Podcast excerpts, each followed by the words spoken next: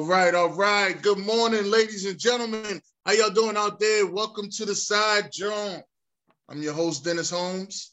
I'm here with my co-host, the Chocolate Girl. How you doing, Chocolate? I'm great. How are you doing today, Dennis? I'm feeling pretty good. Glad to be here. Can't wait to get started for this show. I mean, I've been really, really looking forward to this all week. I think this might be the most excited I've been all season. I don't know. I'm just excited, really excited. This week was interesting though, Dennis. This was the week of my dad's 90th birthday. Mm-hmm. 90, he would have been. So happy heavenly birthday, Dad. Oh, yes, definitely happy heavenly birthday to him. Yeah, and it's the second week of International Women's Month. I think that's what it is, History Month. And then I had my grandma time last night. You heard my little grandbaby crying last night. We were talking. And then, you know, life is good. So I'm glad to be here with you. And I'm excited for the show. Let's get it cracking. Let's go. Yes, that's right. That's right. Ladies and gentlemen, if you don't know, today we have a comedic legend in the building. Over 30 years of comedy he's been doing. You've seen him on Comic View, Martin Lawrence, First Amendment stand-up, Def Jam, Comedy Central. He's been all over the United States touring with the queen of comedy some more, Mr. Soul Comedy, Mr. Luke Stage, Mr. TuRae Gordon is in the building, ladies and gentlemen. What's up with you? Honored to have you. What's up with you? Yes. Thank y'all for having me, Chocolate Girl, Dennis. Thank y'all for having me, man. I really, really appreciate this. Thank you. That's right. That's right. Mr. Party People as well. Yeah. We Yeah. Somebody actually hit me up on that too. Like, man, that nigga using your line. I'm like, Afrika Bambaataa said that. Like, what the? But that's what I hear in my head. Party people. Party people. Right. That's exactly what I thought about when I hear you say it. All right, party people. I was like, yeah. People. Yeah. Yeah, yeah. I try to pay homage to hip hop because hip hop is what I was raised on. So there's certain things that I say is directly from a song or from an artist or some part of hip hop. And I noticed that I know you got a top five, and I think I know one of your top five rappers. Yeah, I think I know one, and I think it's Biggie Smalls. Oh yeah. Notorious Big is definitely. He might be top three for me. I mean, to me, it's personal. So the time Biggie's Ready to Die and Life After Death came out, first of all, he signed a good friend of mine, Trey Lee, to his By Storm Records print with him and Mark Pitts that they started their own record label, By Storm Records. So Tracy Lee was actually the last artist to record with Biggie. He did the single, Keep Your Hands High. Anyway, there was a lot of Biggie, Bad Boy, that era in my life. And between 94 and 97, when we was hanging, I'm going to Howard, I'm hanging out with Tracy. So we seen Biggie. We was hanging with Biggie. We was smoking with Biggie. So he's close and personal. And then I remember sitting in D-Dot's Honda Accord, sitting in the backseat, we were smoking. They were shooting a video for the remix to Party Time with Busta Rhymes. And we sit in the reason, one of the scenes that we not in, sit in the car smoking, and D-Dot had the Life After Death cassette. And I remember sitting in that car like, this is the greatest album I've ever fucking heard. Like, to me, Life After Death, I could still be on an island with Life After Death and be okay. If the only album I had on an island by myself was Life After Death, that Biggie double album is a classic. It's one of the greatest albums. Fuck hip-hop. It's one of the greatest albums of all time. So yeah, Biggie is one of my dudes. And at that time, my dad was dying. So I truly identified with some of the sentiment in Ready to Die, like that song, Everyday Struggle. I don't want to live no more. I had death knocking at my front door. Yeah. Living every day like a struggle, another life to juggle, another drug to juggle, another day, another struggle. That was like, I was literally living like that at that time. Like the opening line, I know how I feel to wake up fucked up. Right. I knew exactly what he was talking about. So for me, Biggie was a part of my life, and it made it, a part that I had to go through and journey through. And then, when he died, man, I remember I got that phone call. Look, this is how long ago this was. I was still living at home with my mom, but I had my own line. I had my own little line in my phone in my room. And my friend Casey called me. He was out LA with Tracy. They were all at the awards together. Tracy, all them were at the awards. And Casey called me. It was like 3 in the morning. And he was like, yo, they killed Biggie. And I remember distinctly sitting up on the side of the bed and crying. I don't know why I was crying. I just knew that this wasn't good. Like, damn, like, and now I look back and they were both, him and Tupac, they were 23 and 24. They were babies. I got daughters older than them now. And I know at 23, I wasn't shit. I wasn't even a father at 23 yet. I wasn't mature enough to make man decisions at 23. So it sometimes you think back on it, it's like these guys were, you know, it was just unfortunate. But as far as hip hop goes, yeah, Biggie, Jay, Redman, Tracy Lee, and it's called this one going confused. Pasta News from De La Soul. Okay. A lot of people got Reggie in their top five. Reggie, that dude, man. Reggie, that dude. Still, yeah, a lot of people got Reggie in their top five. That's still, good, I got a couple of his singles that came out last year on my playlist. Like, Reggie still put out great quality hip hop. That's definitely good to hear. Now, I got to ask, how did you become a 49ers fan living in North Philadelphia? I just don't understand. Who let this happen? Well, all right. Growing up, you gotta understand, I'm older than you. So in right. the 80s, you ain't need no football in this city. You ain't need no football. It was all sixes. It was all sixes all the time. Like, I mean, I would get the Daily News and cut the back, and it didn't matter. I had Bobby Jones, Cardwell. I had Mark Ivoroni on my wall. It didn't matter. Like, whoever was on the team, they was on the wall. It was sixes. It was sixes. It was all sixes. It was Dr. J. It was sixes all day. And so I really wasn't a football fan growing up as a kid. I didn't play football. I played basketball. I didn't really check for football. And so I knew pro football existed. It just wasn't my favorite sport. So I got grounded one day. And I'm my mom, one of them, you got to stay in the house all day. You know, I'm an only child. So it's like I was stuck in my room. I didn't, you know, I'm not paying attention. The day I'm grounded, it's Super Bowl Sunday. So I turned TV on, Super Bowl on. And it's the Niners versus the Bengals. I think it's like Super Bowl 14, maybe a little later than that, something. But it's the Niners versus the Bengals. It's the first time they matched up in the Super Bowl. And I'm looking. I don't know who to root for. I don't care. They both got nice uniforms. The Bengals got some snazzy Bengal stripes, and the Niners got the red and gold. Don't know who to root for. And they start doing the intros, and they go from the University of Notre Dame, Joe Montana. I'm Catholic. So I went with Joe. Oh, got it. And I stayed. I'm not one of the people that, this is my team now. No, I stayed. And though cats will try to ring me about being a Niners fan, I'm like, yo, I was a Niners fan with Elvis Gerbach, Tim Rattay. I didn't leave. I didn't go. All of a sudden, I'm still a Niners fan. I was a Niners fan. We had Jeff Garcia.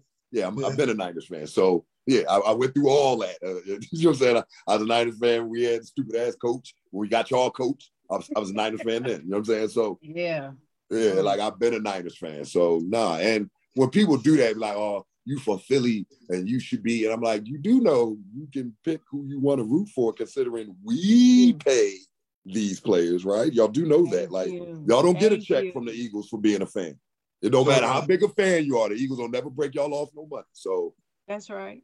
Thank you. But no, I'm just saying you should be hometown. Why? World's a big place. Listen, so, yeah. I'm right there with you. I'm from Ohio. My team is the Steelers. I hate the Bengals and the Browns. Don't talk to me about Bengals and Browns. Right. I don't want to hear it. I get so much headache about that. I don't care. I'm just one of the people, I respect it. If your team is your team, and whoever it is, I respect that. But I don't respect when you look up and next year you got a different team. Like a friend of mine's a front runner. Like, no matter. Who he root for whoever won the Super Bowl. Now all of a sudden that's his team, but it's like that's corny to me. But so yeah, we can't have a football conversation with him.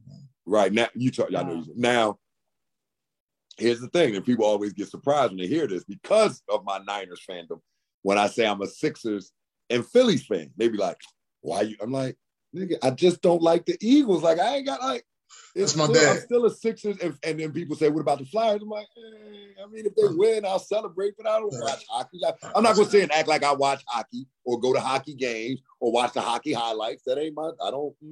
But the Phillies, I've been to the parade. I went to the parade 2008, and the Sixers. I was at the Sixers when my mom used to get me tickets to see. Because first of all, I'm a Jordan fan. I was a big Jordan fan. But my mom, Jordan was my guy, but the Sixers was my team. And as long as the Sixers didn't run into the Bulls, we was good. And at the time the Bulls was on their run, we wasn't shit anyway, so we ain't really had to worry about that. I think we matched up against the Bulls one time in their playoff runs of them 6 rings. And I remember it was going to be bad because it came across half court and Hershey Hawkins walked out to greet Michael Jordan. I said, this nigga going to torch Horky. And he did. He torched because, you know, Hershey went to Duke. So he lit that nigga up for 40 every night. It was like, oh, God. But I'm a Sixers fan. I'm a Phillies fan. And you know, right now it's exciting that the Sixers are back. All I wanted for the Sixers was us not to waste Embiid. Get him some help because he's special. And you don't have a great window on this type talent. You just don't. It's the new NBA. Dudes be out in 2 years. They be like, look, I don't like it. I want to go. Embiid is different. He's at least said, I'm going to resign, I'm going to stay here. But in the time, y'all need to get him some help. He's special. So I like what they did. I like that they went and got Harden. Whatever. I ain't like what happened to us the other night. But I like the fact that they got him some help while he's in his good years. That's good. That's good to hear. My dad is like that, too. He's a Cowboys fan, but he loves the Phillies and the Sixers. He just can't stand the Eagles. No, man, the Eagles suck. Like, and see, I'm fortunate enough to have literally I be out with y'all. Like, I be out with the Eagles because I'm out, and they be like, yo, come here. So one night I remember this is why I don't like the Eagles. One of the reasons. Your fans. This is y'all. Mm-hmm. I'm going to Chrome. You going to Chrome? I'm going to Chrome one night. I'm in line. There's a couple guys in front of me. Time out. We talking about Chrome? That was, you know, where the Sugar House cross street? On Delaware, yeah. I'm going to Chrome one night. I'm in line. I noticed the guy in front of me. I know it. I know who he is immediately because here's the thing. Once I became a football fan, I'm a football fan. I love the NFL. So I know stats. I know players. I know it ain't just got to be my team. I know. So I'm like, as soon as I look down, I recognize this guy. I'm like, wow. So we get up to the front, dude take his ID and go to pat him down. That's when I snap. I go, damn, y'all going to pat down y'all number? I said, y'all going to pat down the number 2 draft pick and y'all franchise quarterback? It was Donovan McNabb. Right. But this was Philly. These niggas didn't even know who he was at the door. Mm-mm. Patting him down. I'm like, wow, y'all going to pat him down? He turned around. He's like, yo, thanks, man. From that point on, me and Big Five been friends. So when I would see him out, I'd be hanging with the Eagles. The night that Bobby Taylor, the night that Terrell Owens caught that ball on Shawn Springs and signed it, Bobby Taylor, and Donovan was at the bar watching that game on Monday night, and I turned to Bobby Taylor. I was like, who y'all got to stop that nigga? And Donovan leaned up. He was like, we might not have to stop him. He might be coming to us. I said, man, I didn't believe it.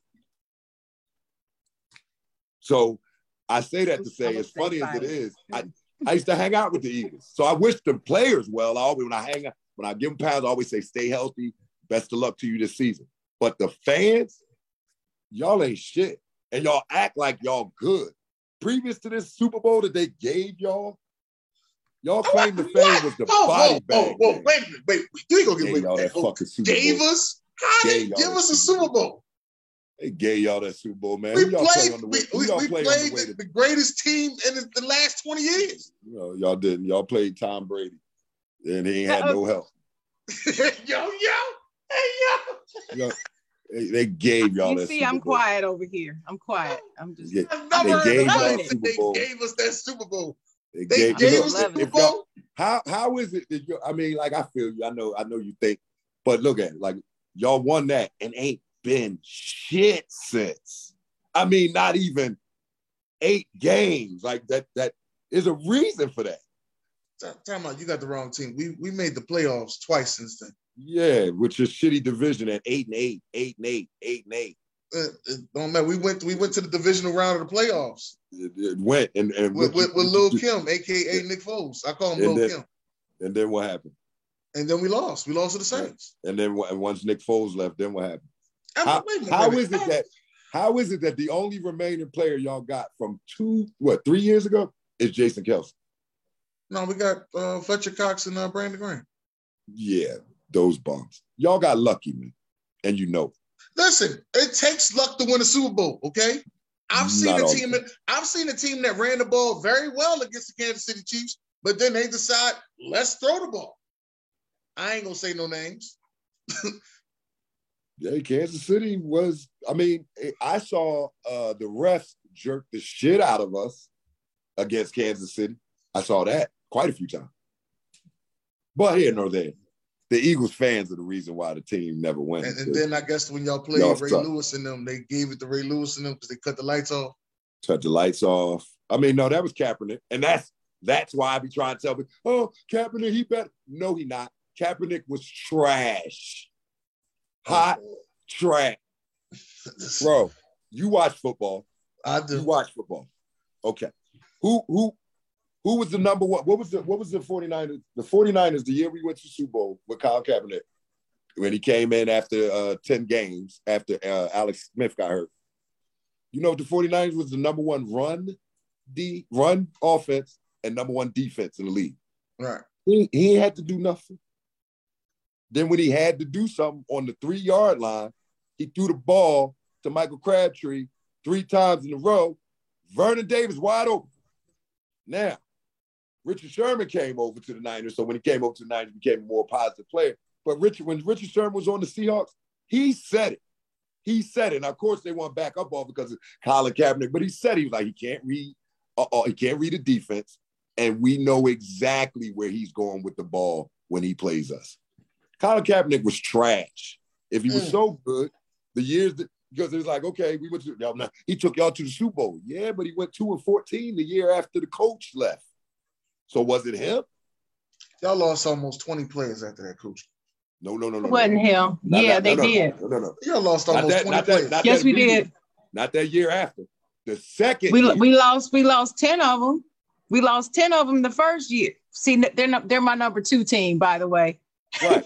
But this is why I'm talking. Offensive line, and we didn't lose our run game. We lost one key player on that offensive line, though. Who? We lost one key. I can't remember his. You know, I can't remember names now. Listen, I'm old. I'm older than you.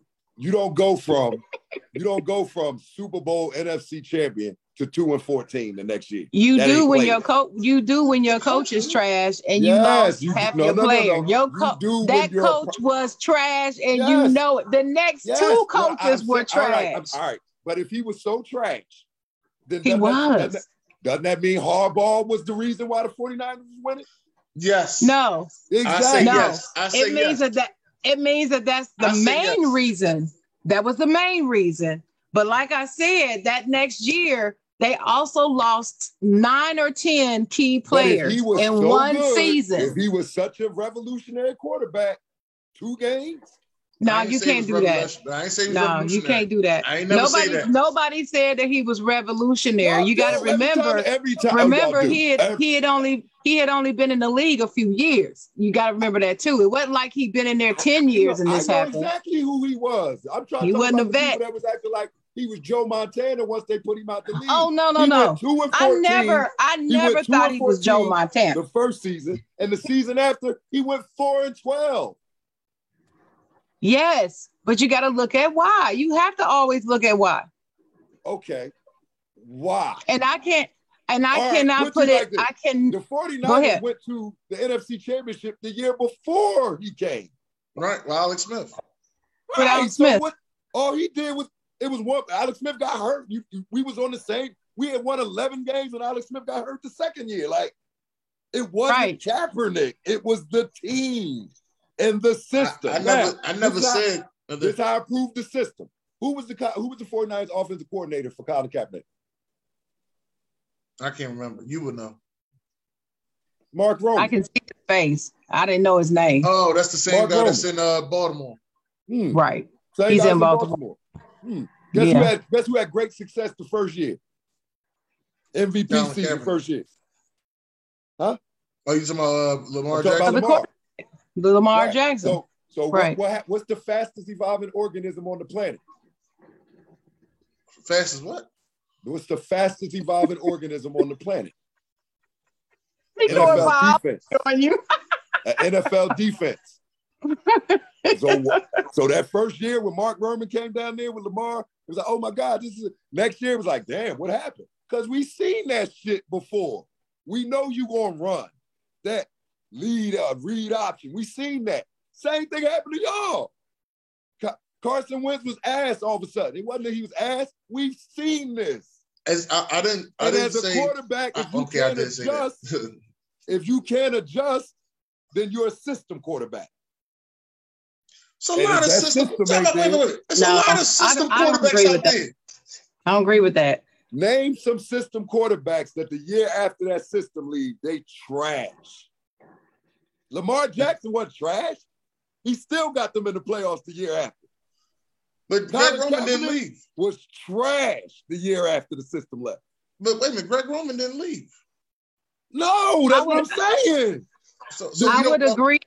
I would agree with you, TuRae. I would agree with you if some of the other things didn't happen at the same time. I would be right with you. Now, Carson. I cannot just look at Cap and ignore everything else that changed after that season. I can't do it.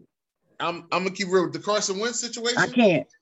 He lost the eye of the tiger. Y'all make excuse for Cap. No. I'm not making excuses. 10 players that retired, they was not major players. Half of them wasn't even starters. It was one player that retired, the white boy linebacker. He retired. Cap Willis was still there. He still had a good team. You don't go from NFC championship to 2-12.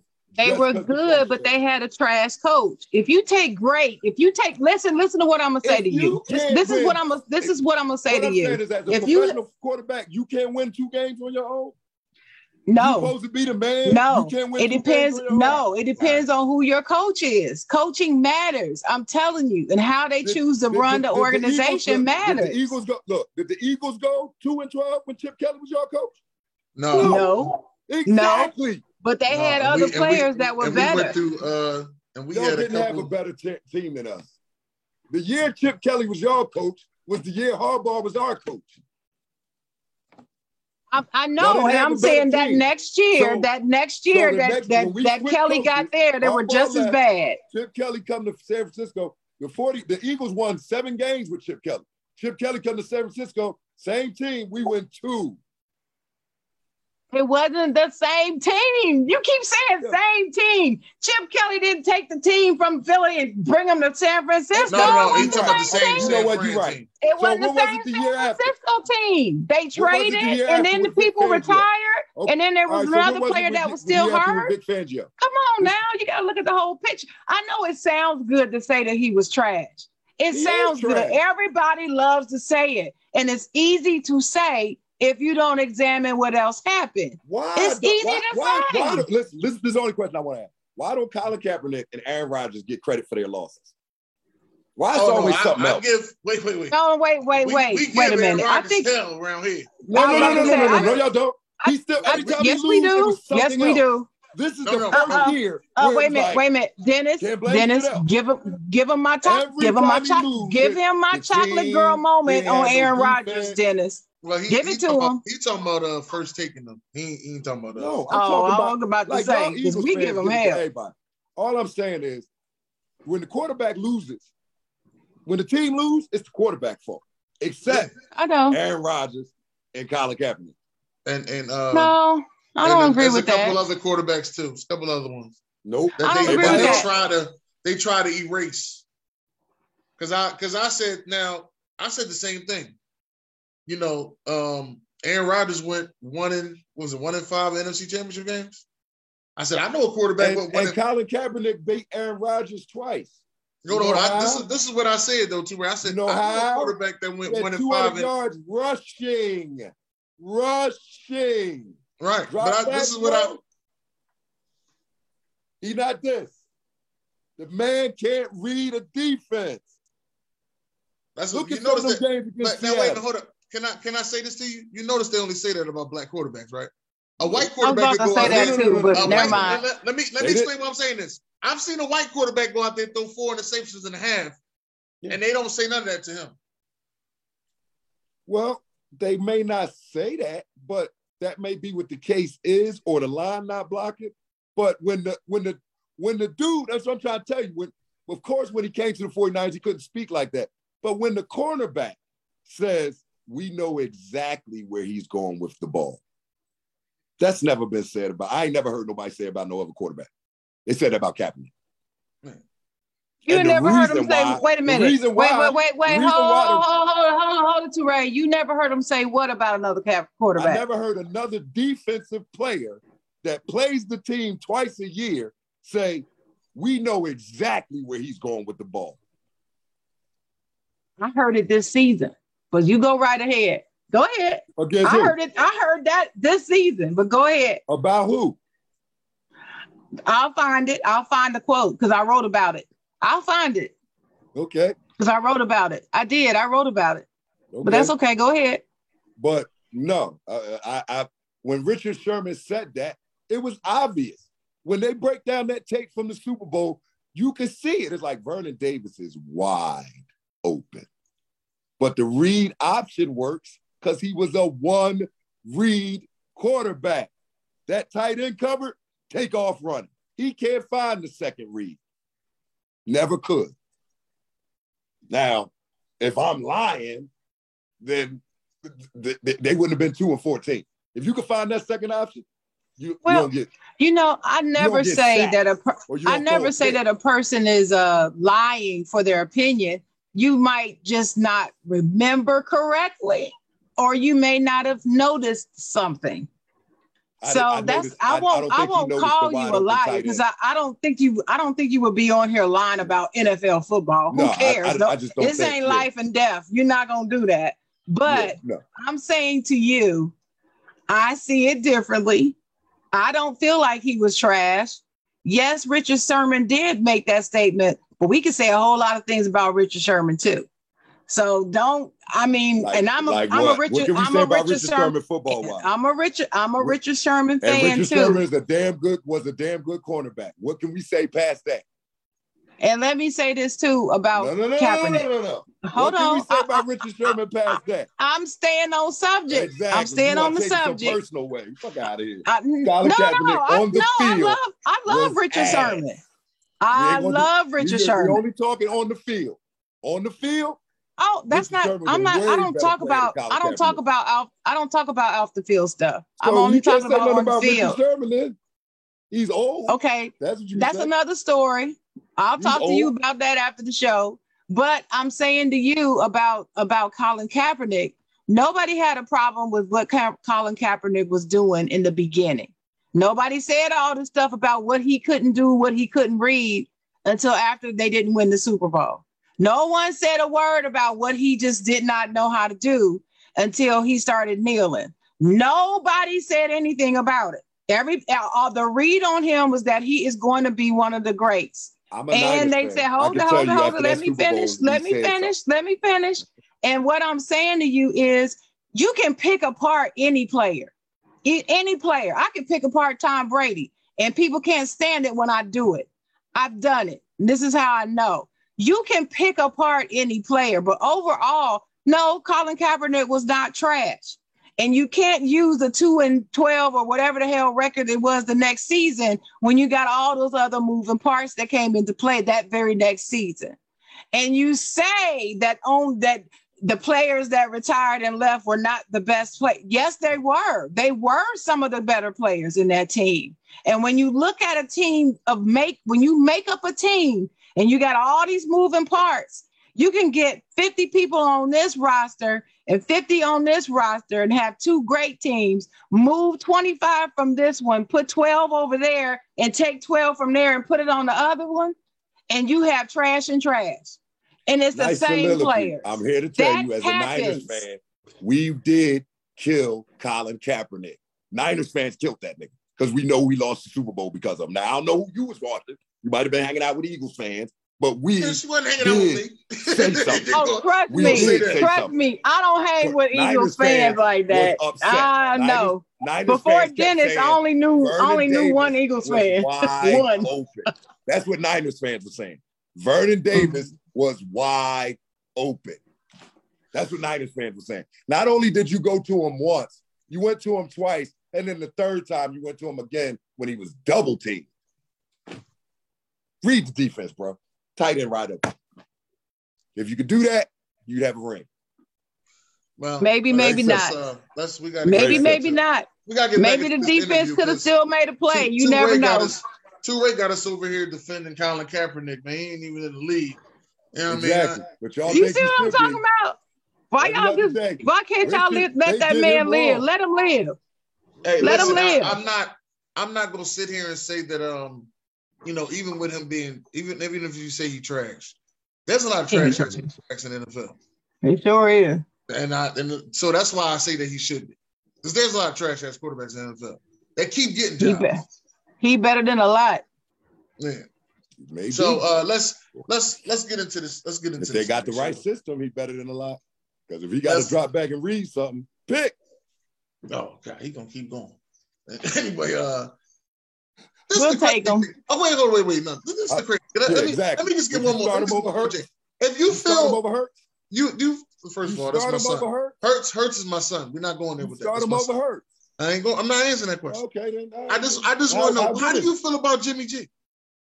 The nigga's 25-8. I mean, we can't do much better right now. Oh God, never mind. Man. Okay. He just got to be a winner. I was wondering what it was. Now, okay, I got your logic now. As long as he's a winner, it don't matter about nothing else. I got your logic. I see it. What can we do better? What quarterback can we get better? You got one on the bench than what we got. You got one on the bench. What quarterback in the league or hanging around a free agency is better than Jimmy G? The one on the bench.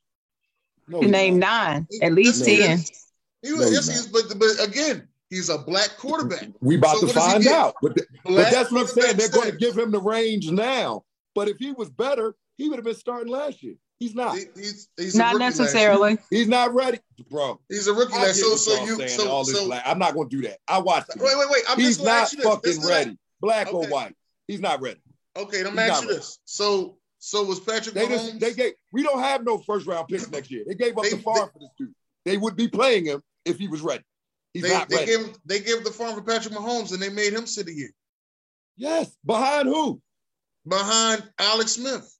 That great guy that we got rid of for no reason. But they let Patrick, and this is his year. They're going to trade Jimmy. Jimmy's out of here. This is Trey Lance's year. And then he'll have that. But he wasn't ready last year. They tried. I didn't say he was ready last year. You just said who do you have that's better? And I'm telling you right now, today, Trey is better. Nah. That's what I'm saying. I watched them games.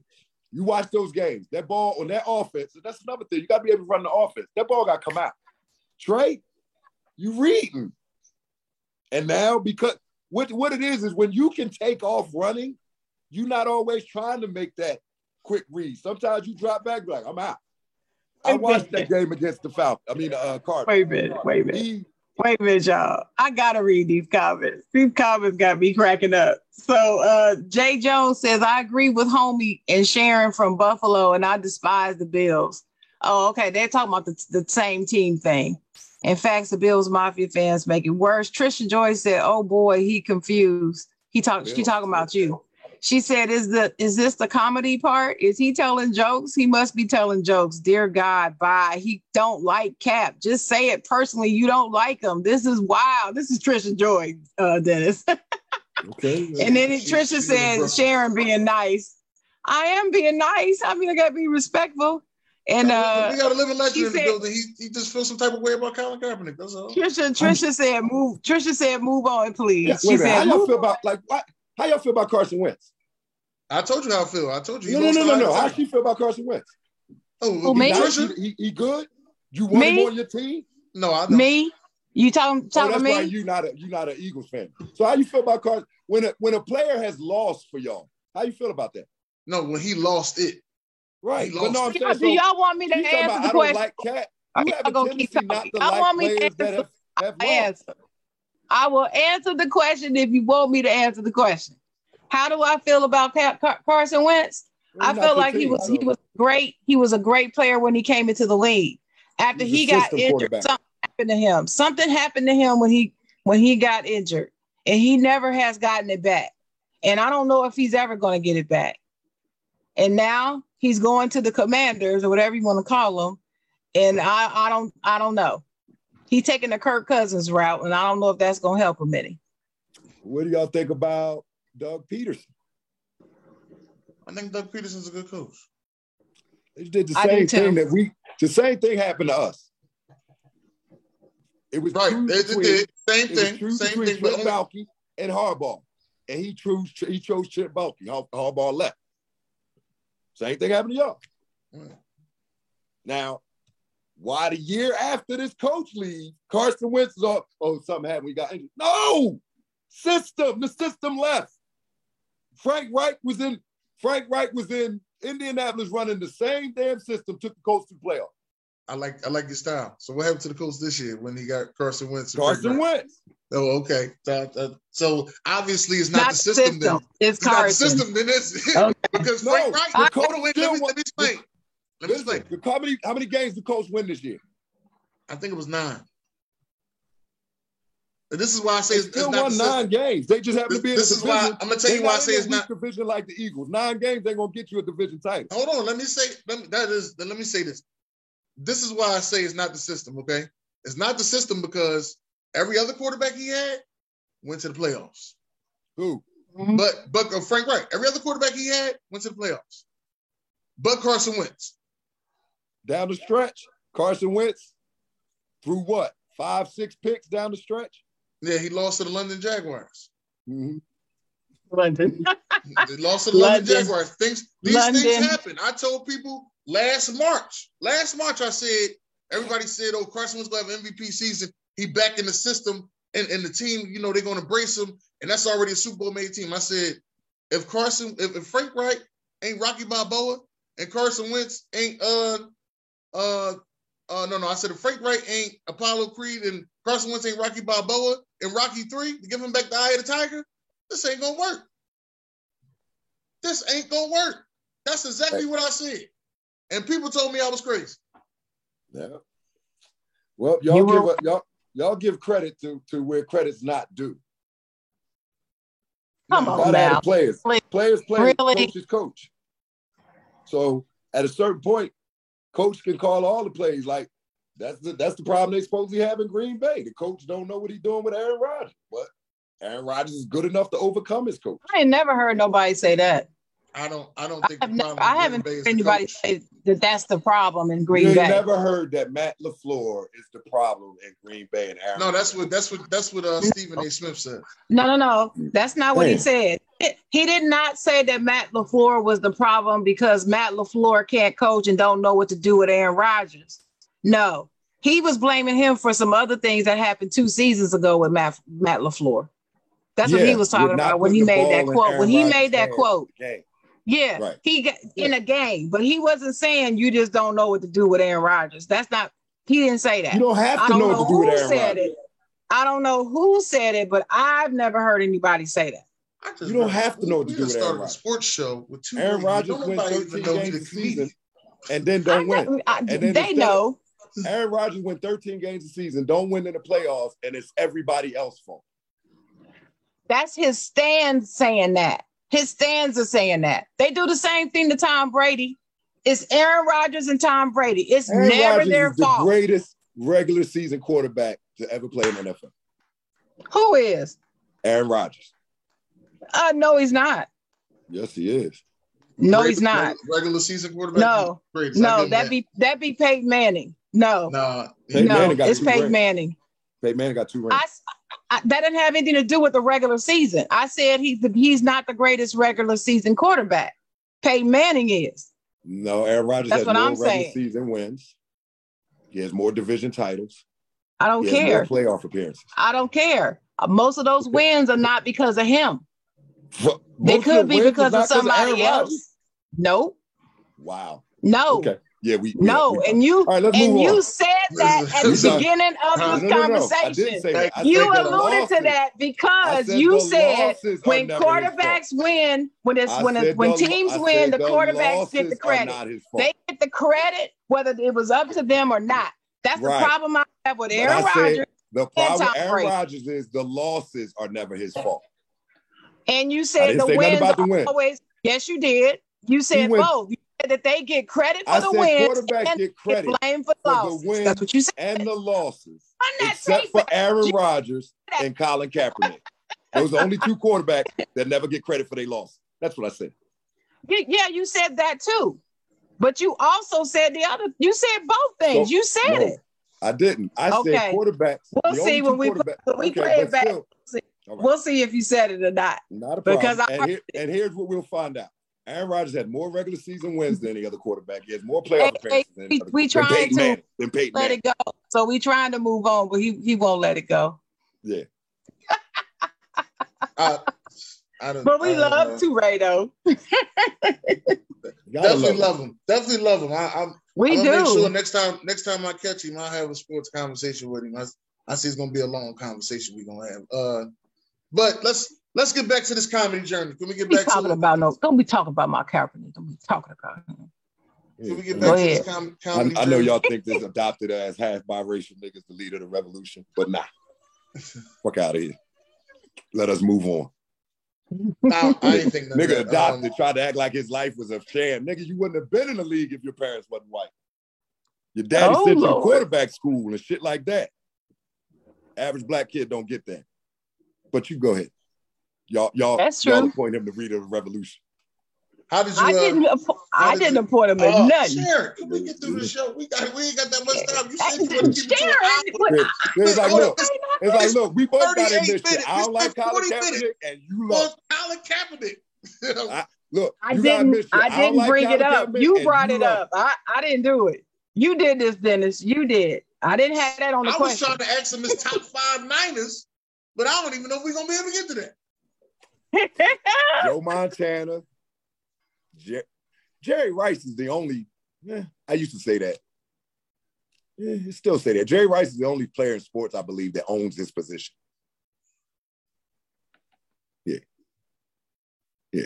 Jerry Rice, Joe Montana, Roger Craig, Ronnie Lott, Patrick Willis, Terrell Owens. God, that guy. Terrell Owens was my favorite player for a long time, man. He was my favorite player. So he was on the Eagles fan. Right now though, Fred Warner, man. Fred Warner's that dude. DeForest Buckner, who went to the Colts. That was my guy, but I ain't gonna front. Armstead stepped up. I thought they traded the wrong one. Armstead definitely did his thing this year. Jimmy Ward. I love Jimmy Ward. I don't think he gets enough credit as a safety. Jimmy Ward is great. Those are current Niners, man. But I mean, like shit, I remember those guys. Tom Rathman, you know what I'm saying? Like Roger Craig was always my favorite because he didn't get enough credit. Like he was like that. He was like my man down in North Carolina, McCaffrey before his time. You know what I'm saying? 1,000 yards receiving, 1,000 yards rushing. You know what I mean? Catch out the backfield. So I always like Roger Craig. And then of course the NFL films with the historic photos of him running with the high knees and all of that. It was a nostalgia for me with the older players, and then learning to be a fan of the new players and just be a fan of your team and see, you know, who they drafting. Deebo is that motherfucker. Deebo is that dude. I agree. Deebo 100% agree. Dude. So yeah, it's a great. Kittle was good in South Carolina. Huh? Kittle was real good too. Oh, GK is the dude. Kittle over the middle. You know what I'm saying? Deebo. Our running backs are good. Mitchell, I like him, but I'll be glad if Mostert comes back this year. It'd be nice. So I like my team, man. I like the fact that we're a team. That's how I kind of knew we was gonna make a run once we got in the playoffs, because on paper, I knew we could beat Dallas. Like Dallas, we could run the ball on Dallas. I knew, you know, Green Bay. We beat Green Bay all the time because they can't beat us in the playoffs because Aaron Rodgers is the greatest regular season quarterback ever. And then when we got to the Rams, I knew it. See, I watch football and I play football. Them little things. When Tart dropped that fucking pick, yeah, that was game. And certain things you got to do. You got to make turnovers when they're there. You got to take the ball away when it's an opportunity, because if you don't, the better teams will make you pay for it, and they did. So. Yeah, we'll see. And you know, it's funny because everybody talking all the Rams. I'm like, I think we got a good chance to win the division this year. I don't think the Rams are going to be the same team. I think they, you know, kind of got fooled. They won, so they might fall back. But yeah, Niners, man, all the way. All right. Now let's get to this comedy journey. When did you? It's snowing. Yeah. It was supposed to snow today anyway. It was sleeting here in North Carolina. Believe in that. Shit. I got to. Okay. When did you get on that stage? First time. 1991, Temple University, the Owl's Nest, had an open mic, and that's when a young lady that was running student activities named Stacy was like, she's a minister now, ain't she? Yes. How do y'all know? I don't do my research, Blake. Don't second guess me, man. Listen to me at your show laughing, man. Don't think I ain't seen you with the ignorant thinking stuff. I listened to you tell the story, and I was just, it was a great story, man. Yeah. You are a legend. You are, yeah, and I want people to hear it. I was so glad that I got a chance to thank her. You know, afterward, because it was years later, and she hit me up on Facebook. And she said, you're just proud of you. And I was like, oh my God, because if she, who knows? But it was her saying, you coming to my open mic tonight? And I'm like, what's open mic? And she like, you come up, tell jokes. I'm like, I ain't no comedian. And women have a way of saying things to you. She was like, you funny as shit. Just like that, just look me in my face, you funny as shit. And I was like, all right. And that was the catalyst for me going on stage, and I ain't had nothing to talk about, man. I ain't know nothing from nothing. I'm just on stage, and I'm just talking about my first couple years of college, because I was a freshman. And at the end of the night, they gave me $50, and it was like, wow, you get money for this? And it was just like that, that burn, and that's what started for me. So yeah, that was the first time I was on stage, 1991, Temple University. 1991. Yeah, it was 1991. Temple University, Owl's Nest. And then I did the Delta Sigma Theta Star Search, maybe October. And I got I still have it to this day. It's like the second place trophy. I came in second place. I won the comedy segment, but I came in second place overall. And there was a band there. They had a band playing for the acts. And the guy came up to me. His name is Stacy McGee, and he said, my cousin running this comedy mic, open mic. You might want to get with it." I was like, "Cool." I gave his number. Now again, back to me having a room phone in my room. And about a year later, Stacy called, was like, "Hey man, my cousin got that mic that Monday night, come on down." And I went down, and that's where I met those who would formulate my life for the next, era. D. Lee, who's my mentor, Charles Walden, Javon Pearson, Ronnie Long, Mike Blackson. They was all down there. That's I met all them down there. I met Javon Pearson and Michael Blackson down there. Yeah, man, I met Philly comedy down there, and I was young. They all gave me a chance. They all took me under their wing, and you had to figure out my way from there. But D became my mentor. It's funny that I got to call him back because he called me yesterday. But D was my mentor, and I pretty much carried his bags and walked in his footsteps until we got an opportunity to open the Laugh House. Now, a lot of people don't know this, but the way the Laugh House came about was the Laugh House used to be Catch a Rising Star. Previous to Catch a Rising Star, it was David Brenner's Catch a Rising Star, right? Because I guess they paid him for the likeness, licensing. Huh? I didn't realize that that's the same place. Yeah. And here's another piece. Oh my God! Martin Lawrence's comedy album was recorded there. Oh, I didn't know that either. If you look at the back of it, it says recorded at Catch a Rising Star in Philadelphia. So Catch a Rising Star is open store. So I used to play basketball a lot better and more than I do now. So I go to the sporting club, and the sporting club atop the Bellevue, the nice swanky club, private club. You got to have a membership to get in. But they had the best runs in the city. Like niggas were like, yo, you want to go play ball? Sporting club, get you a guest pass, go run in there. And it was because college players and pro players would play there. Like the day I got in, I'm playing Mo Cheeks. I was giving him the business too, but remember that move up. I got a question for that. Keep going. I was gonna ask you about that. I put the heavy on Mo. Look, I know I laid him up good too, because he's like, good move, big man. I was like, yeah, nigga. Put the heavy on him and laid him. Like, anyway, that's another time. But at the end of the game, I'm sitting, we sitting, how you at the game, you chilling and talking. And it's this blonde hair, blue-eyed white boy. And the reason I say it like that, because he's gorgeous.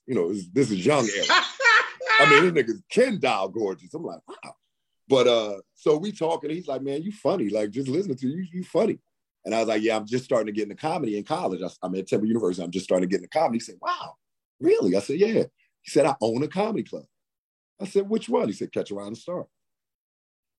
So I go back, I tell my mentor, I'm like, yo, man, I met the nigga that owned Catch a Rising Star. D like, for real? I was like, yeah, for real. He's like, I'm trying to make a move. Let's have a meeting. And D met with Eric and they put together a deal, and Catch a Rising Star became the Laugh House. That's how the Laugh House started. And why did they close the Laugh House? That's what I want to know. Yeah, you got to pay your bills. Oh, well, yeah, that helps. The guy that owns the building, I remember you saying that he had money. Like, he owned Blumenfeld owns the block. He doesn't own the building. He owns from, remember on the corner used to be Hats on the Belfry? Right. All the way to the next corner was Abbott Square. Wait a minute. Over to the next corner is Wawa. Right. Over to the next corner is the apartments. He owns all that. Eric owns all that. His money go back with Strawbridge and Clothier. Well, Eric is the reason why the Met is on Broad Street. Eric broke the Met too. Eric brokered that deal between Live Nation and the church and the city. Wow. So money moves. That's big money moves right there. Mm-hmm. Yeah, that's the guy. So the Laugh House closed because after D left the Laugh House maybe 5 years after it opened. It was a safe came up missing, and when money you missing, got to hold up, time out. Listen, if you don't do anything else, you have got to do this documentary on the Laugh House. Hold up. Listen, if you don't do anything else, you have got to do this documentary on the Laugh House. Yeah. I'm just like, but keep on going. A safe came up. I got a writer for you for that. Yeah, I got you. I know you do. I got a writer for you. Y'all know how it is in management, or if you got a job and something's wrong, management, ownership, superior, supervised, they get the blame. And Eric was like, ain't no way. Yeah, everybody go. Everybody. Whoa. And he got rid of all the upper management. It was so funny because I remember the day after it happened, it was like it happened Saturday night. So Sunday morning, I used to work at the Lab. I wasn't just a comedian. I used to be the promotions director. So I used to have to come in. So I come in Sunday morning, and it's so funny because this was before my lovely relationship I have now. This is before that. Shout out to Cupcake. Come in Sunday morning. Shout out to Cupcake. Shout out to Cupcake. I come in Sunday morning. I got a young lady with me, and she worked at the Laugh House too. And so I opened the door to come in the club, and it's a detective at the door. I didn't know he was a detective. Just some white dude talking to me all brusque. He was like, who are you? I was like, who are you? He was like, Central Detectives. I was like, okay, I'm TuRae. He's like, you work here? I was like, yes, I do. He's like, where were you at last night? That's the only time me and the young lady, Michelle, because I was with Michelle, she was with me. Like when we came in, it was me and Michelle standing. He's like, okay, so where were you last night? And I was like we both pointed at each other like, we was together. Like, fuck that. Like, I wasn't there. So I wasn't there. I didn't know what happened. I don't know what happened to this day. All I know is you can't get a safe out of a place without some help. That's all I know. Mm-hmm. And the only motherfuckers that can help you got to kind of work there. But, so yeah, that's what happened. And so there became a second era of the Laugh House where Rod Millwood and Mona Wilkinson took over. And that was the, I would say, more independent era, because when D was there was still a comedy conscious person running it. He had someone booking the club. He was on the radio with the advertising. So it was more corporate. Whereas when Rod and Mona took over, it was mom and pop because they ran it themselves. They booked it themselves. But it also gave opportunities to a lot more comedians. Like the Laugh House became a club where you could walk in off the pavement. And as long as you were funny enough, you get your shot. So there was two eras. That's how I know about it. Right. That's I was in a boat. Because I have a few friends down here that used to travel up to the Laugh House. Because and that's where they wanted to go. And that was their first gigs was at the Laugh House. Yeah. They couldn't even get booked here. But until they went to the Laugh House. Yeah. And then they came back saying they've been at the Laugh House and they got booked here. Yeah. And I got some bookings for them. And I remember that because I do booking too. I do a whole lot of stuff too, right? Yeah, we're gonna have to talk later. But anyway, we So that's why I was like, I can't say enough about it. Like it was a wonderful time in my life. I don't have no. Unfortunately, it closed, but everything has its time, and we had a hell of a run at Laugh. We had a hell of a run. So, you had a lot. It was known. You actually, I let you tell a story about you and your great friend Kevin Hart. I let you tell a story because a lot of people don't. Yeah, I mean, when I tell it. One of the things I enjoyed it, for me was someone prompted me to comedy.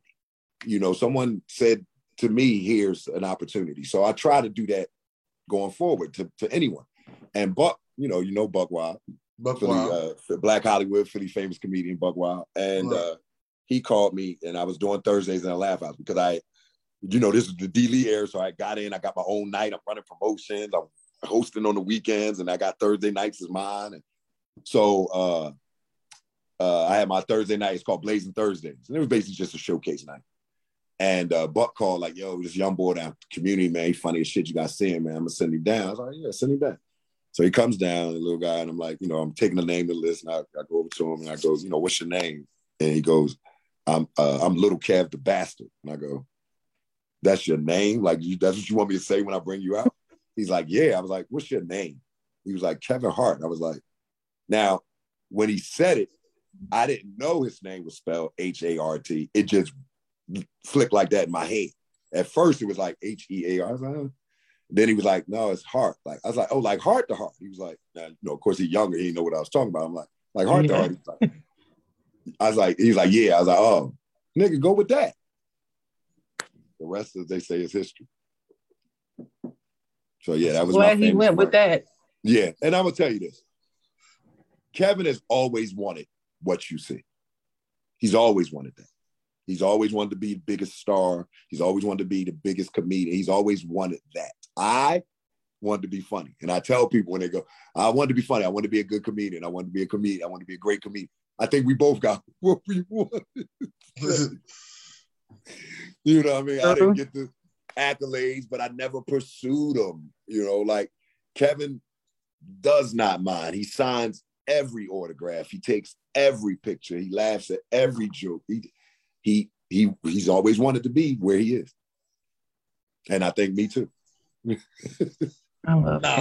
think once you get this Netflix special, it's gonna change.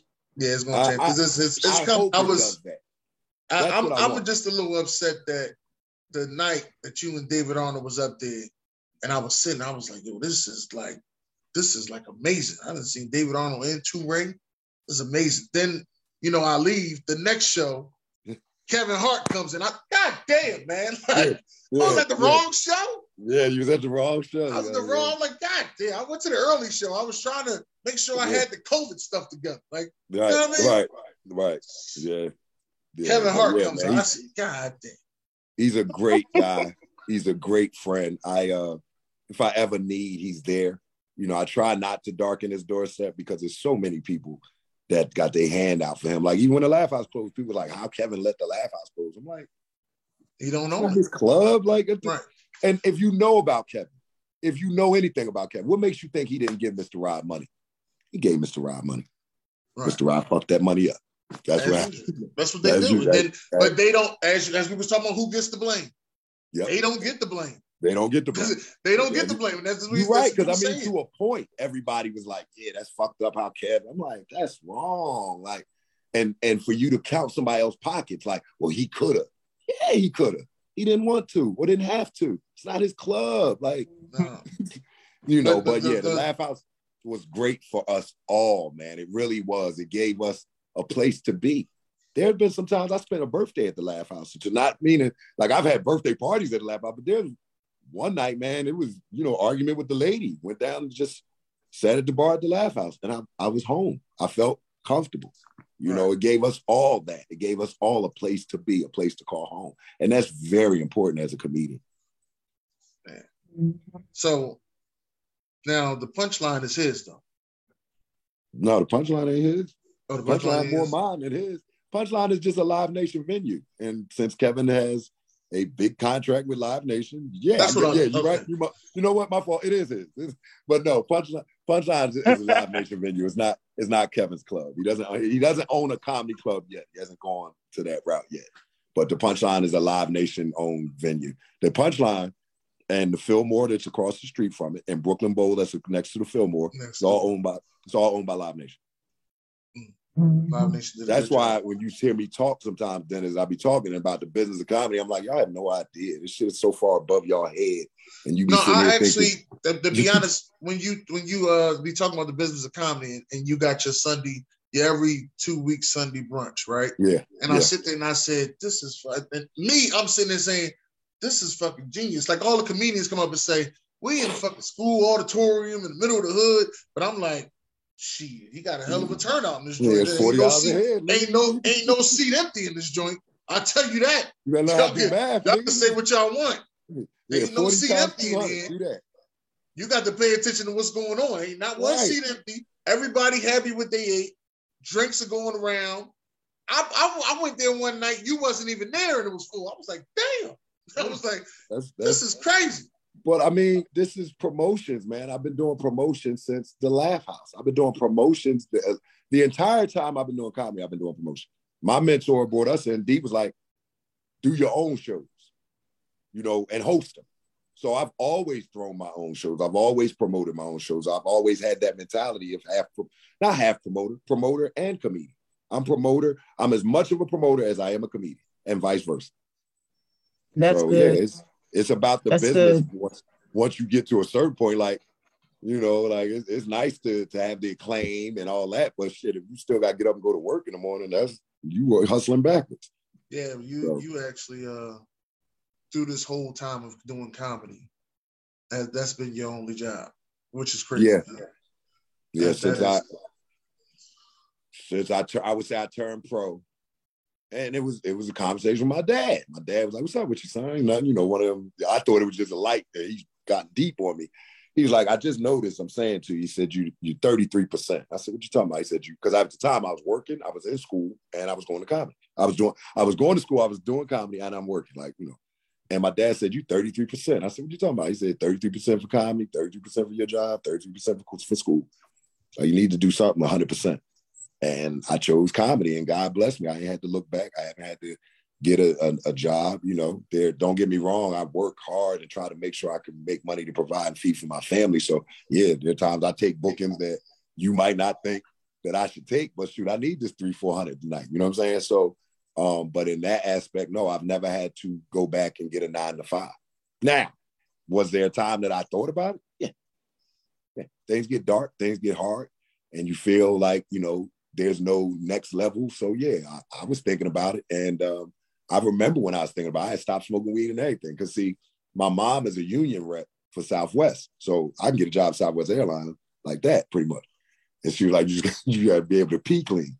So I stopped smoking 30 days. I'm trying to make my 45 days of not smoking and all of that. So I could maybe take a test. And I was going to Hibachi one night. I had to do a spot at Hibachi.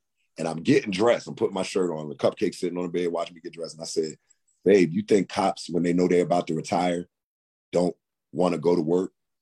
Like, why am I putting this on? Why am I getting dressed to go do a comedy show when I know I'm about to be not doing comedy no more? And she was like, I think cops wear their vests every day.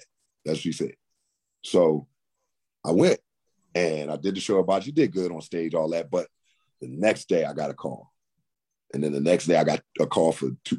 By the time the end of the week had come, I had like 7 bookings. And the time that I was supposed to go take the test for Southwest, I couldn't, because it was like I had to work. So it was like, I'm going to go get a job and go, I can't start for another month. So it was like, to me, I felt like God was saying, stay here. You know what I mean? I got you. Stay here. Stay encouraged. There's some work for you. So I stayed. But yeah, that's it. And then I didn't go like that ever again.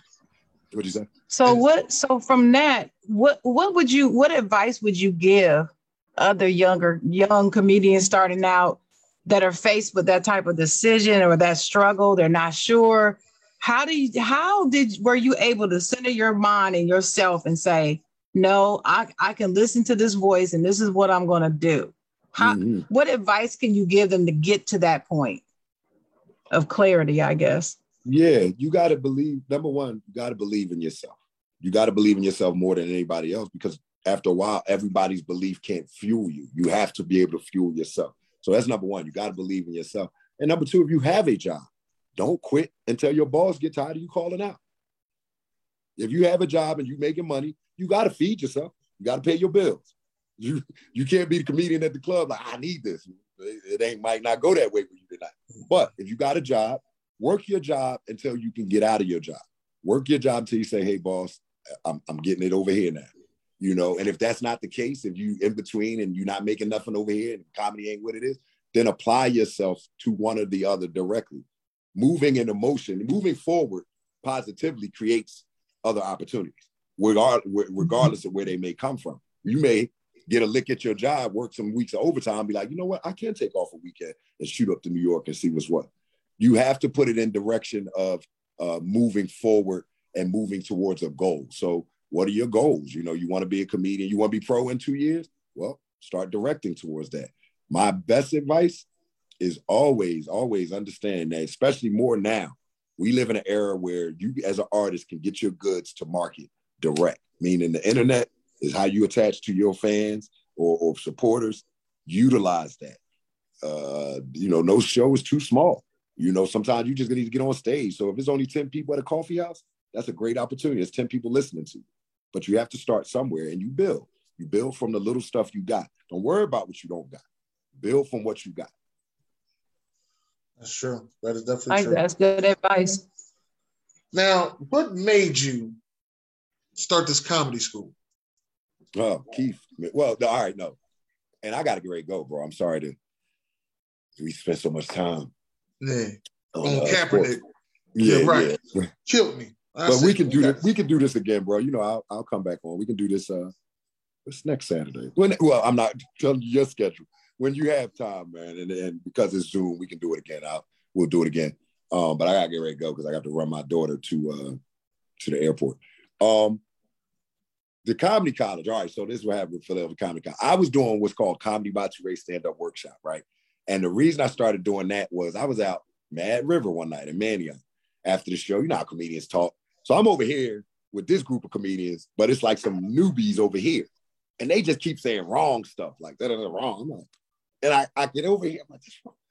And I think the last one was like, somebody said something about, you're only supposed to work clean. And I said, who told you that? And he was like, the club owner. I said, that's good for his club.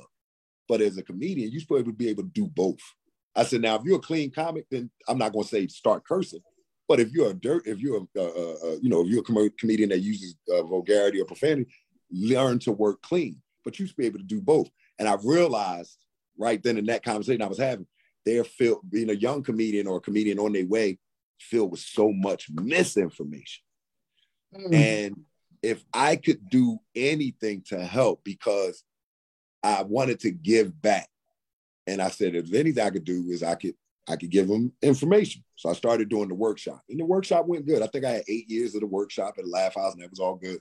And Keith from up the block was like, yo, he put the juice in it. He put the whole Philadelphia Comedy College and put a curriculum together and got us venues and just allowed me to sit back and teach. And that was so great, because now all I got to do is teach and instruct.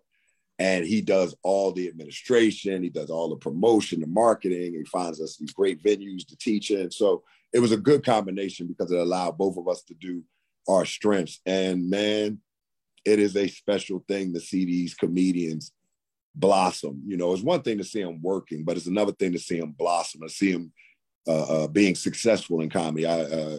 Former student, I had a young lady by the name of Chanel Ali. Her Comedy Central special just aired last night.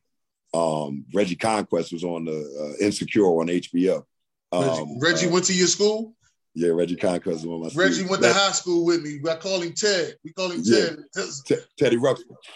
Right. Yeah. Now, look, his dad used to coach my referee my games in AAU and all of that. Now, here's a crazy another level.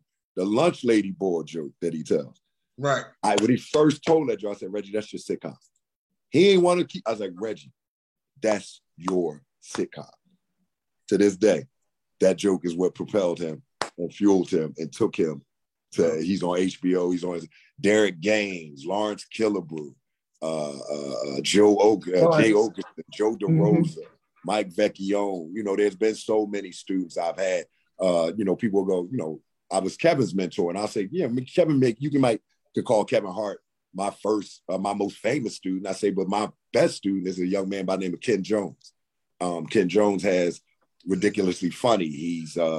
He pretty much absorbed everything I told him, and now he got the craziest laugh in the world. Yeah, he got the craziest laugh in the world. So it's a thing. Rest in peace to my boy Chris Cotton. And before I go, I'll tell you a real quick story. I'm hanging out one night. I go past the Raven. I think I'm hanging out with Joe DeRosa. We drinking, so we go past the Raven, and Chris is in there. And Chris had took my class, and once the class is over, I kind of move on. So I may not have paid attention to who paid and who didn't, but Chris was like, yo, I never paid you for a comedy class. And I was like, okay. It was like 5 years later. I'm like, okay, Chris, I'm not sitting here waiting for it. He's like, I just wanted to tell you, man, thank you for that. I really appreciate it. You helped me and you showed me how to write a joke. And I said, Chris, it's good, man. Thank you, man. Appreciate you. I'm glad, we busting out, we drinking. Next day, I get Cash App for $250. And he said, man, I don't know if you know, but I write for Comedy Central now. It wasn't the money. It wasn't the money. It was the fact that he had made it.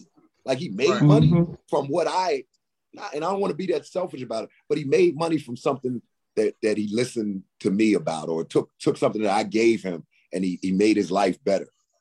It wasn't about the money. It was the fact that he had it. The fact that now you making money in comedy, which is what I wanted for them all, So, yeah, man, I'm blessed to have cats to listen to me, because you ain't gotta listen. Like, nigga, they say it to me all the time, like, yo, OG, thanks for looking out. I'm like, thanks for listening.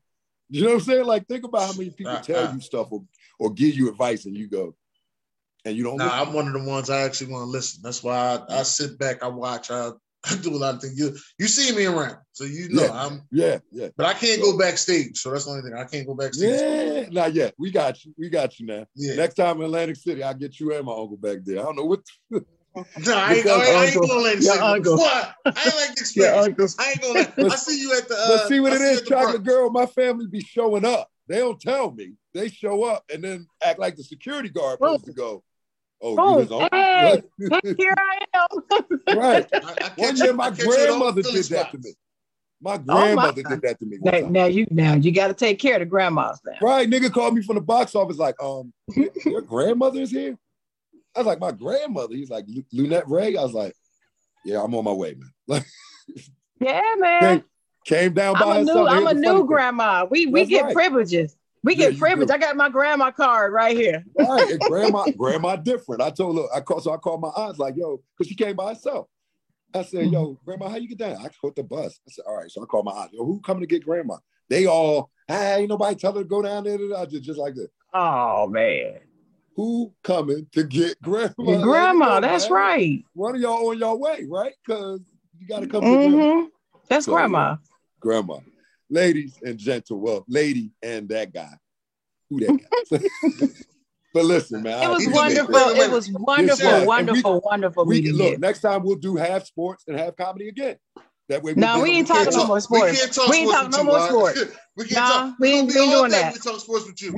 We ain't talking sports with you. I'm working on my step back crossover. Listen, we have 15. We have about 15 more questions to ask you. Yes, because we want the people to know about you, man. I don't care about Colin Kaepernick. We done talked about Colin Kaepernick for 10 years. We ain't got to talk about him no more. So we'll have you back. We're going to have you back in April. You're a grandma, right? So these fucking kids. Man, yeah, I know. You got to take care of. He was talking about them kids on Wednesday. You know what I mean? Like, it's the most. I cannot wait to see that. She has a flight. From Wednesday's show. That was a live recording, right? When do we get that comedy special? The album. Right. It's an album. The album. It's special to me. So I know it is special. It is. It was dope, man. It was a great. I was on a little high that night. I appreciate y'all, man. Y'all was dope. So what's this? This is March. It takes me. I normally take a month because I'm gonna do it. I'm gonna cut it up. I'm gonna put it up. Oh, you do it yourself? Uh huh. Hey, you got. All right. Well, last thing I'm gonna ask before you go, because I know you gotta go. Are you ever coming to Durham, North Carolina? Durham. As soon as you book it. Not Greensboro, not Raleigh. I want you in Durham. Durham. I'll tell you what, find a spot to do a brunch, and I'm going to bring the brunch down there. Okay, I will. I know you will. That's why I said it. I know. I will do it. That's why Dennis I said it. I'm serious. I'm going to do it. To do a brunch, I'll bring the brunch down there. I already got the place. All right, I just clicked. I got it. I will. All right. I will do it. Yo, but we'll contact you about coming back in April. We will have you back in April. Please do. If it could be April Fool's weekend, that'd be dope because that's Philly Comedy Week. So if it's the week after, well, the first Saturday, it won't be the first one. Okay. It won't be the first Saturday. I want to get back. Yeah, we'll be back. You'll be back. And talk and maybe get that brunch together. I'm telling you, I'm dead serious. I think you can do it. He's killing the brunch game. I'm telling you. Who knew? No, I knew because Relish was killing. Yeah. Which you are, family. That's your family. Well, you know? Warm Daddies, yeah. Warm Daddies doing their brunch. So Relish was killing. So and I was you know what? Yeah, the brunch game. I'm mad at my family, Nappy Nickels. I'm mad at my family because nobody wanted to listen to me when I said this. Nobody wanted to listen to me. The brunch game is serious because DJ serious. I used to do karaoke brunch, Dennis. We used to do that. Yo, man, I'm telling you. I like being done by 5 o'clock. Mm-hmm. He got women in the car drunk at 4:30. They in the car drunk. Okay, on that note, we gotta let him go. Take his daughter. Gotta let you go. Go ahead, take the baby to the airport, man. We appreciate you. We love you. Y'all. Don't ever stop, man. Don't ever stop. Appreciate this, man. I thank you so much. Follow me across all social media, TuRae, and I'm going to follow you. Well, I think I've already followed you, but Chocolate Rider, just find that. I'm everywhere. You lucky you a woman with that name. Hey. All right, y'all. I'll talk to y'all soon, man. Love you and thank you for this. This was so dope. Makes me want to do my own podcast one day. You need to start recording them TuRae Tuesdays. No, I need to just keep coming on y'all joint, man. This is already. Hey, man, listen, you can. Listen, I don't need to do extra work if this is already set up. Listen, the reach is serious. This show is available. We ain't really does. Let's go. Because we need to come to the brunch and do the show. You can have I'm coming to Philly. Podcast on the brunch, just in case somebody. I'm coming to Philly. I was telling the manager that. I'm telling you, come up, Sharon. I got you. You come up. I take you out. We're gonna do the whole brunch thing. But this live broadcast might be dope too. We could do that. Well, look, and I can't wait to meet Cupcake. I can't wait because I know she got some stories for me. I can't wait. This woman is I amazing. But yeah, all right, you will meet her. Let me go. I could keep doing this all day. Love y'all. Yeah. Thank y'all. Thank you, man. Bye-bye. Appreciate y'all. Keep supporting this. Thank you. Oh, yeah. Bye, TuRae. See you later, dear. Well, we done went over the time on Colin Kaepernick. Man, you know what? That's your fault. I was just trying to get his 49er tape. You know what I mean? I was trying to figure out where it came from, because I never really got the chance to see. And know good and well. You've known him how long? I didn't know that he didn't like Colin Kaepernick. I never really heard a 49ers fan say, "Oh, I don't like him, like he trash." I ain't ever heard a 49ers fan say he trash. No, I haven't either. That was new. That was new for me. That was new. Say he trash. You know, people that don't like Colin Kaepernick say he trash, but I never heard anybody say he trash. Mm-hmm. But everybody got, like I said, everybody's got their own opinion and perspective about that particular subject. But like I said, I for one, I just try to be fair to everybody, not just people I like, but everybody. And I just cannot say he was trash because they only won 2 games the next season. I saw a whole lot of wrong, and it wasn't him. It wasn't just him. But Chip Kelly is trash, so he trash in the NFL. Now college, he all right in college. But the only thing is, I question him as a leader of young men with the perspective that he has, because he's a little lightweight racist to me. So that's the only thing that I question. Yeah, and I don't. The one thing I don't like about him is, I think with him is just straight football. You don't see like a guy like, I don't think nobody has ever said, "Yo, I will run through a wall for Chip Kelly." I don't think I would ever hear that. But they show those players at Philadelphia loved. What was his name? Andy Reid. Before Andy. Oh, you talking about Dick Vermeil? They love him too. Buddy Ryan. I'm talking about, that's it. Buddy Ryan. They love Buddy Ryan. Just like them Jets players love Rich Ryan. Yeah, they loved. I remember when he passed away. Those Eagles players all at his funeral. I remember when Buddy Ryan passed away. It was deep. Chris Carter credits Andy Reid. I think it was Andy Reid for saving his life, though, in his career. No, Buddy Ryan. That was Buddy Ryan. Did I just say Andy Reid? Yeah, Buddy Ryan. I meant Buddy Ryan. I'm sorry. Ryan for saving his life because Buddy Ryan. Because he cut him. And he said now his wife, Buddy Ryan's wife, told Buddy Ryan, "Do not cut Chris Carter." She told him. She said, "Don't cut him. He's gonna be a great player."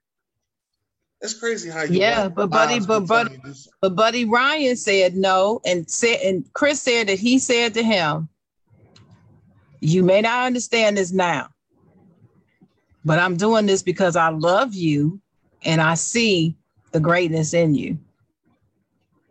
If you ever listen to Chris Carter tell that story, it's a wonderful story. It changed my whole view of Buddy Ryan, because as a Chris Carter fan who didn't know that he was having issues at the time. Yeah, when they cut him, I was mad. I was ticked at Buddy Ryan for cutting him, right?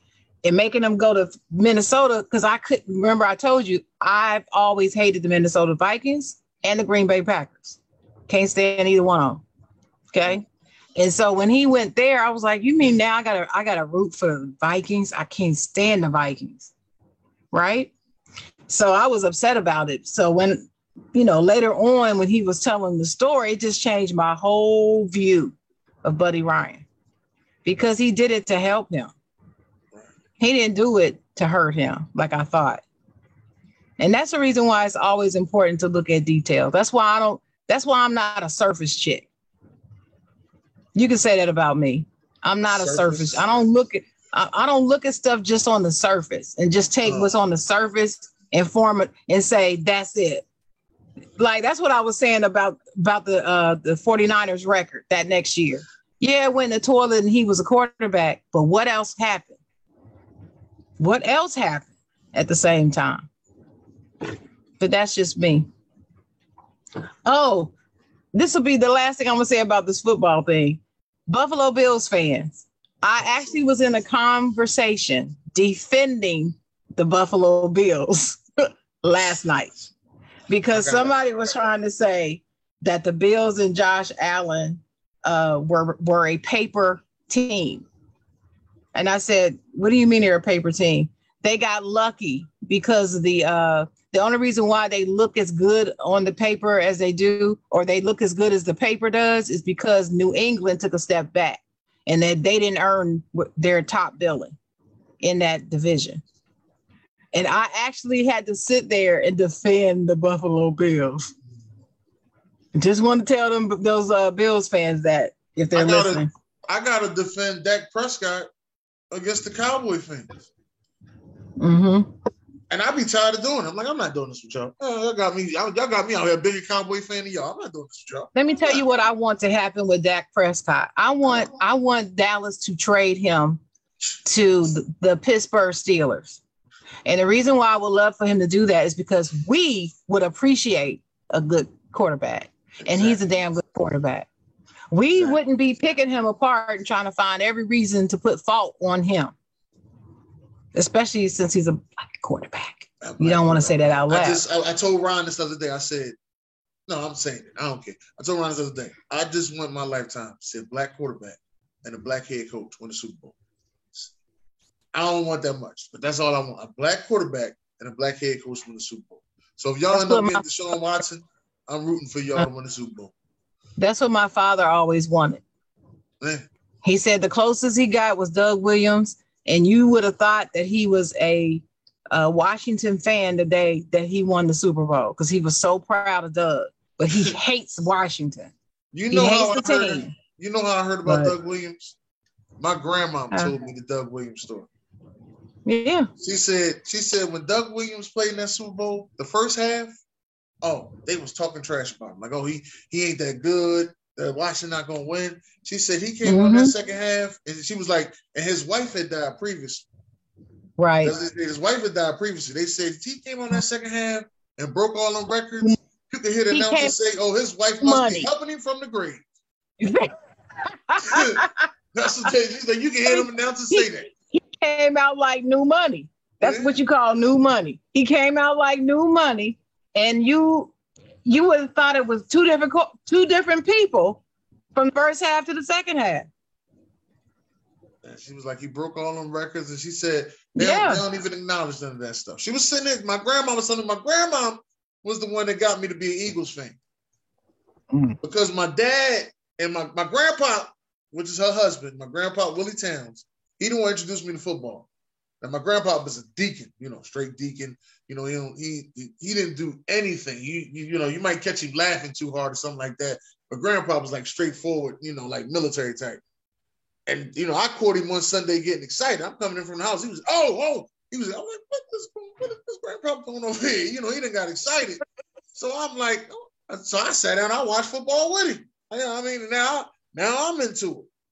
So I started watching. So next thing I think it had to be a couple weeks later, the Eagles playing the Cowboys. Now my whole house, we only got one TV in the house. Let me get that out of the way. Only one TV. The whole house is in there tripping. We got my uncle, my grandpa, and my dad. They Cowboy fans. My grandma, all my aunts, and my uncle Lawrence is Eagle fans. So we split half and half in the house. Now, I didn't know at the time that all the women was Eagle fans because of Randall Cunningham. I didn't know that. They was all in love with Randall Cunningham. Didn't know that at the time.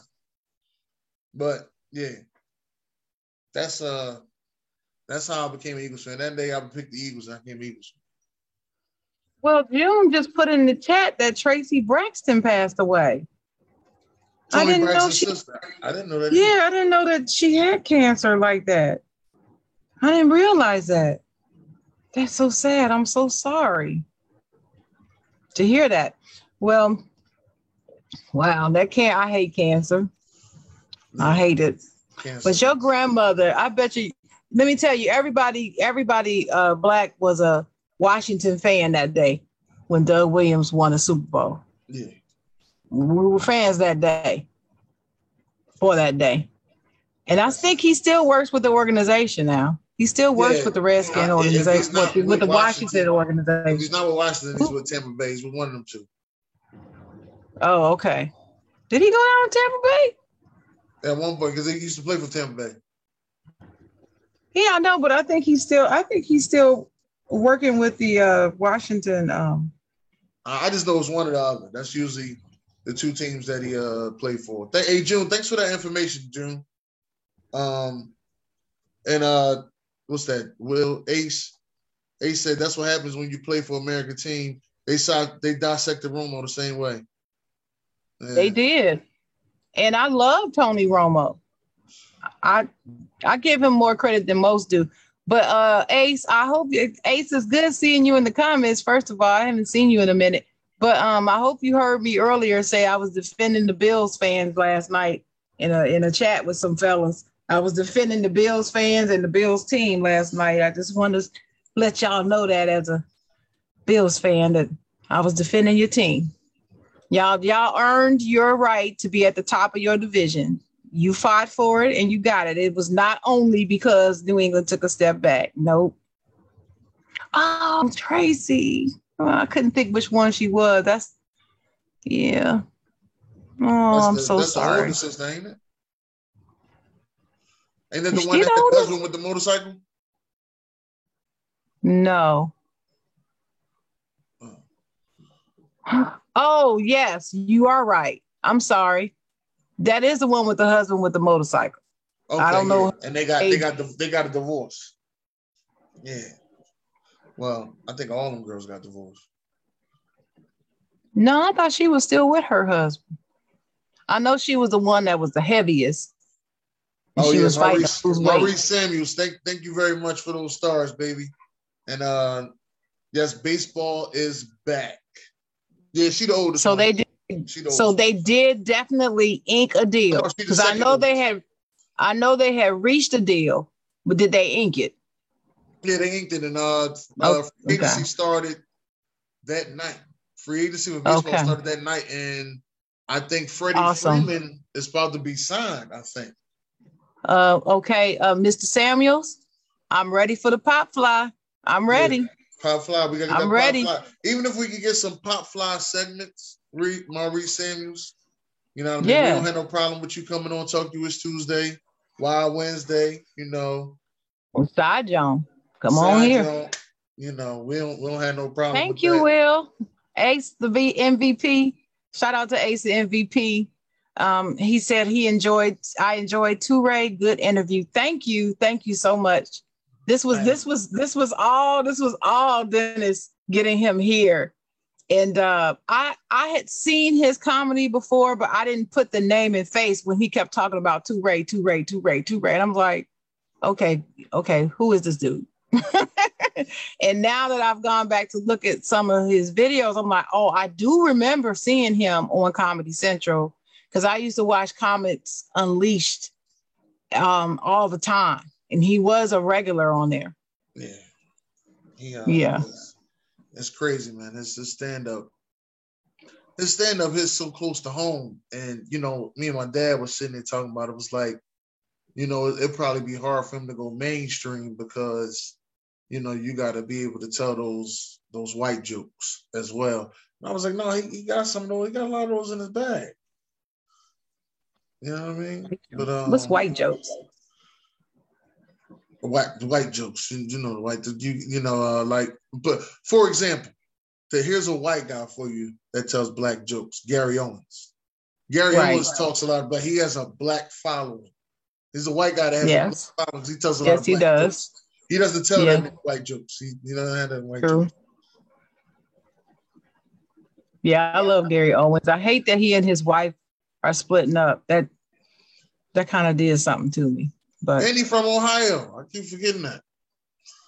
Ohio people are usually good folks. Y'all got a lot of stars in Ohio. I gotta admit that. I know. Y'all got a lot of stars. It's a lot of talent out of Ohio, but yeah, I have Ace said, oh yeah, I love comedy, so I wanted to come support y'all and definitely see who he was. Well, thank you, Will. Thank you. Yeah, most definitely. Thank you. Yeah, my buddy, my love hate sports buddy. You know Ace can't stand me. I love Ace though. Nah, I love you, Ace. This just pissed me off. June just said the Cowboys reached out to Bobby Wagner. Oh my gosh. Well, the Steelers have too. So the Steelers are seriously trying to get Bobby Wagner too. Wow, y'all both got too many linebackers already. Wow. No, we need another one. We need a third one. We need one. We need a trio. We need a three-head monster back there. That's what we need. I can't have nothing nice. Anyway, we are getting towards the end of the show. Chocolate, my favorite chocolate girl. Do you have any final words? I do. First, this was fantastic.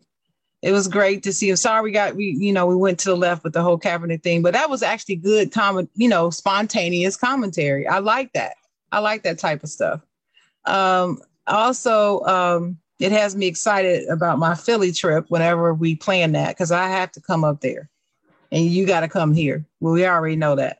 Okay. And doing something live. So I'm excited. I was excited about the show, and he did not disappoint. So shout out to TuRae and his travels. Sorry, y'all got snow up there. We got some sleet down here. We don't handle sleet well in North Carolina, but anyway, thank you, everybody in the comments who have joined us today and listened in. Next week, who's our guest next week, Dennis? Next week, we are supposed to be talking metaverse and NFTs next week. Right. So we have a special guest. Even tell what that stuff is, because I still am learning about this metaverse and fake. You know, I don't do fake.